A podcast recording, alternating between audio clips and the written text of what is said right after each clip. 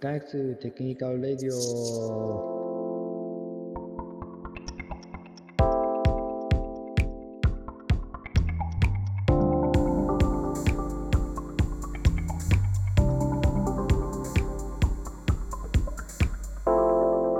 じゃあ、えっと、いつもはガイクスのエンジニアで、えっと、雑談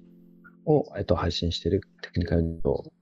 始めていきたいと思います。じゃあ、えっと、先に自己紹介していきます。えっと、ガイクスの、えっと、技術本部長担当しております。さきです。よろしくお願いします。じゃあ、5段お願いします。はい、えー動画制作、たまに開発、えー、5段です。よろしくお願いいたします。お願いします。じゃあ、えっと、荒牧君。はい。メディア施設研修中の荒牧です。お願いします。はい、お願いします。じゃあ、荒牧さん。はい、えー開発部の峰アラムです、えーブロックチェーンの技術をやっていたり、えー技術でスタートアップスタジオを支えたりしています。よろしくお願いします。はい、お願いします。じゃあ、最後、てせさん。はい。インフラ、数学、プログラミング教育、X 哲司こと尾形哲司です。よろしくお願いします。はい、よろしくお願いします。じゃあ、今日のトークテーマは、ついあの、この間、えっ、と、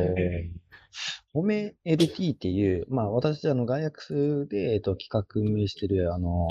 テクミートアップっていう、あの、イベントがあるんですけど、まあ、そこでホメ LT っていうのを開催して、荒牧君とかも、初めて、あの、LT を登壇したみたいなことがありました。で、えっ、と、そのテクニカル、えっと、ミートアップなんですけど、テクミートアップなんですけど、えっと、ここ直近、数回は完全にオンラインで、えっと、登壇者も運営も全員オンラインでやってるってことに、まあ、2、3回チャレンジしてて、まあ、なんかその中の学びとか、じゃあそこで登壇した人がこう、こう登壇してみてどうだったかみたいな話をなんかざっくりしていきたいなって思ってますんで、よろしくお願いします。じゃあ早速なんですけど、この間やったホメ LT、あの、荒井くん、初 LT だったということで、こう、準備から実際に話してみて、こう、はい。どうでした、こう感想として。オンラインだったっていうのもあるんですけど。あえっと、話してみた感じ、どうそのオンラインで話したのも初めてだし、私その LT で話すのも初めてだったんですけど、なんかまあオンラインならではの良さっていうところで話すと、あの、まあ感想とかをその Twitter とかで述べてたり、そのリアルタイムでできてたんで、なんか後からも振り返るし、なんかその、やっぱりなんかリアルなイベントだとそこでか発言する人って限られるけど、ツイッターとかでそのみんながリアルタイムでそのランダムにいっぱい話せるんで、そういうのが溜まっていて後から見れるっていうのはなんかオンラインならではだったし、その点は結構良かったかなって思います。逆にオンラインだから、こう、やりづらかったとか、準備、なんか、あの、大変だったみたいなのってあったりするの？ああ、準備は、そんなオンラインだから困ったってところはなかったんですけど、やっぱりその、なんか登壇者同士のつながりとかっていうのは、やっぱりあんまりそのできなかったかなっていうのはちょっと感じましたね。あ確かにそうだよね。うん。なんか、はたまたこう、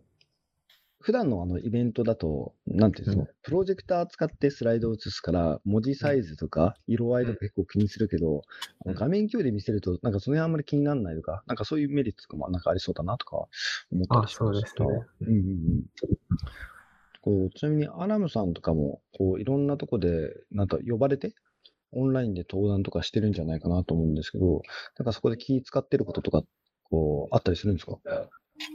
そうですね、えっと、僕の場合は、まあ、結構プレゼンしながらこう説明するみたいな機会が多いんですけど、えー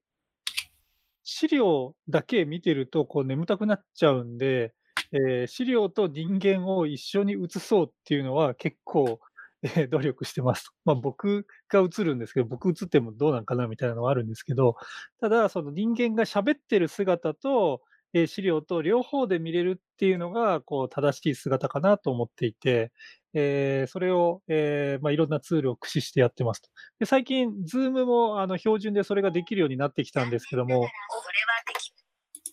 ごめんなさい。はい。Zoom がそれできるようになってきたんですけど、Zoom の場合、えーパワポを取り込んで、パワポのアニメーション抜きで、えー人と重ねて表示するみたいなのができるようになってて、えーそれだとちょっとまだ物足りないなっていう感じですね。でもなんかいろいろ工夫しながら、えーよりあのリアルな感じの、えープレゼンに近づけていこうかなっていうのはいつも気をつけてます。なんかいろいろチャレンジしてそうですね。なんか OBS 使ったりとかもそうですし、なんか、ムーフとかも多分試したりとか、わかんないですけそうど、ですね。試してますね。ねね、やってそうですよね。はい。はい。こうちなみにこう、えっ、と、そのオンラインイベントの配信の技術側は5段に結構協力してもらって、あのーオンラインイベント実現してるんですけど、あの、実際にこう、オンラインイベントを、えっ、と、配信技術側で、えっ、と、実現するようになって、特にテックミートアップで、えっ、と、こだわったポイントとかってあったりするの？そうですね。こだわったポイントって言われるとなかなか難しいところですけど、こう普段から心がけてるっていう部分だと、基本的にそうですね。まあ台本とか、その、なオンライン配信、まあ普通のイベントでも準備ってのは大切ですけど、オンラインでは特に大切だと思っていて、オフラインだとまあ最悪自分が動けばフォローに行けるとか、あの、何かしら別こう、何かしらで意思疎通ができるじゃないですか。アイコンタクトでもいいかもしれませんし、なんか手振りでもいいかもしれないですけど、なんか、いいダメみたいなもんとか、こう、こうしてほしいっていうのができない。どうしてもあの、コミュニケーションとしてはスタッフがラグができやすい。だからこそ、こう、事前に入念に準備するっていうのは、今回の褒め LT は特に気にしたかなというふうに。なんで、あの、裏の方では、こう、きっちり結構台本が作られていて、あの、どのタイミングで誰が喋って、その人がこうどういう名前で読むべきかみたいなところも極力リハーサルの部分で拾って記載して、あの MC に頑張っていただくっていうふうにはしていますね。なるほどですね。あれですね。こう、実際の現場では、こう、まあ、雑談しながら、こう、準備えしていたなとは思うんですけど、その中でこう、始める配信スタートする瞬間が一番緊張するみたいな話をしてましたよね。ああ、もうこれはなんかどの配信すべて総じてそうですけど、一番こけやすい瞬間が始める瞬間ですし、うん。うんあの、こけた時に一番取り戻しが効かないのも始める瞬間のこけなんですよね。なんか、途中こけても、なんか戻ってくるやろうなぐらいみんな思ってくると思うんですけど、こう、初めがこけると、あの、そう、本当にやるのかどうかすらわからないし、なんかどういうこけ方がしたのかっていうのは周りには伝わらないんで、まあそもそもこけないが大大前提ではあるんですけど、そうなんですよね。っていうのと、その、始まった瞬間に、なんか重要な部分見落としていて、その部分の映像が来てないとか、その部分の音が来てないとか、一番最悪ですね。いやー、そうだよね。緊張する。やばい、音入ってなかったって瞬間、もう、なんか、もう事故ですもんね。事故ですね。うん、確かに、確かに。もう最後に、あの、テイさんに聞きたいなと思うんですけど、なんか僕たち、あの、そのイベント自体を企画して、はいどんなテーマやるかから、あの、実際にどんな人に話してもらうかな、とか、もう合わせて企画して、あと進めてると思うんですけど、なんか、オフラインイベントで企画してきたときと、オンライン、オンリーになったときの企画って、こう、なんか違いとかって、あ、感じました？そうですね。まあ、やっぱり全般的に慣れてないっていうことが多いと思うんですけど、やっぱオンラインでのあのやり方っていうのはまだ手探りですね。うーん、まあ、やっぱりその五段の話にもあった通り、やっぱりその、なんていうんだ、その、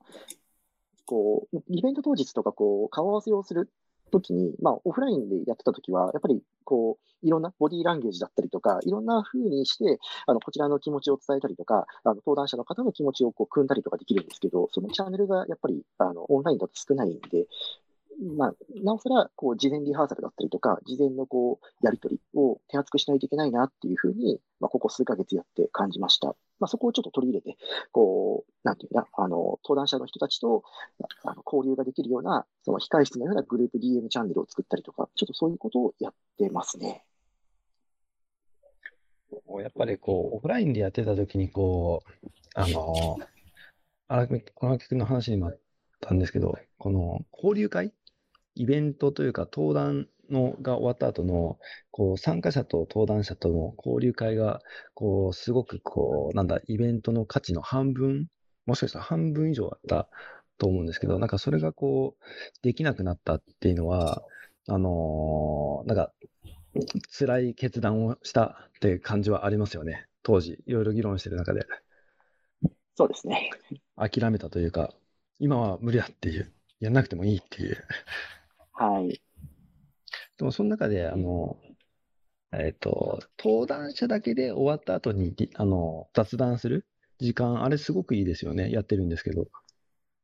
そうですね、今今月、あの、ホメール T っていうイベントで、まあ、あ前回の IT エンジニア会談でも撮ったんですけど、まあ、あの、さすがにこうオンラインイベントで、こう、登壇、あの、招集っていうか、あの、聴講してくれた方全員招くと、結構、あの、ひっちゃかめっちゃかになるんで、ちょっと無理なんですけど、登壇者の方だけ集めて、で、まあ、運営がお礼を伝える場、なんだかんだあれなんですよね、あの、オフラインのイベントの時には、まあ、あの、イベント終わりました、交流会ですって言った時に、まあ、あの、我々の運営の誰かが、登壇者の方のところに歩み寄って、いや、本日ありがとうございましたとかって、まあ、なんか無意識でやってたんですけど、なんかあの、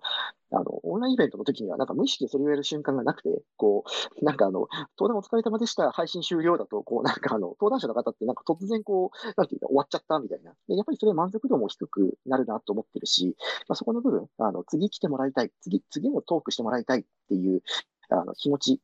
や、その、なんていうの、やって、トークしてよかったっていうところを、もあの、高めるためにもいいし、我々にとってもあれですよね、登壇者の方のニーズとかも知れるんで、あの、すごいいいなって思いました。そうですよね。まあなんか、大人数でオンライン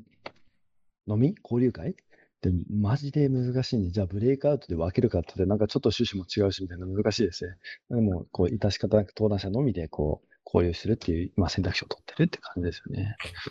そうですね。そこを以前、あの僕ら、えー日本ブロックチェーン協会の、えーブートキャンプイベントっていうのをやったんですけど、その時に、えーちょっと、えーオフラインあ、オンラインの、えー交流ができるようにっていうところで、ブレイクアウトルームをあの荒牧くんが教えてくれたんですけど、えーすごい積極的な使い方をしてみて、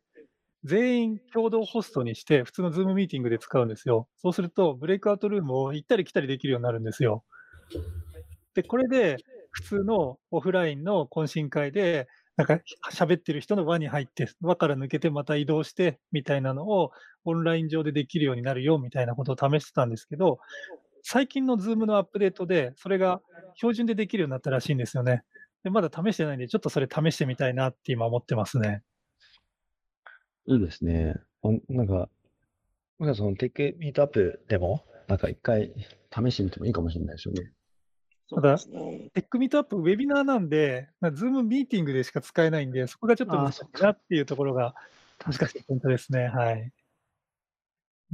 まあ別で部屋作ってるような感じになります。うんそうですね。登壇者懇親会は別ツールを使うのも全然いいかなと思いました。うんうんうんなるほど。じゃあ今日はそんなこうオンラインイベントについてこう登壇する側から運営側まであのーちょっといろいろトークしてみました。で、あの、テクミートアップは、あの、毎月、あの、いろんなテーマで、えっと、開催してまして、実は次回は10月19日で、あの、趣味テック、趣味でそこまでやっちゃうのか、趣味テック LT 大会の、こう、2回目を開催する予定なんで、もしよかったら、あの、登壇も、参加も含めて、こう、皆さん、こう、参加いただけると嬉しいなって思ってます。で、また、あの、この、えっ、と、うんと、テクニックレイディオ、テクニックレイディオも、あの、毎回いろんなテーマで、あの、トークしてますので、ぜひ次回もお聞き聞いてもらえると嬉しいです。じゃあ今日は皆さんありがとうございました。お疲れ様です。良いエンジニアリングを。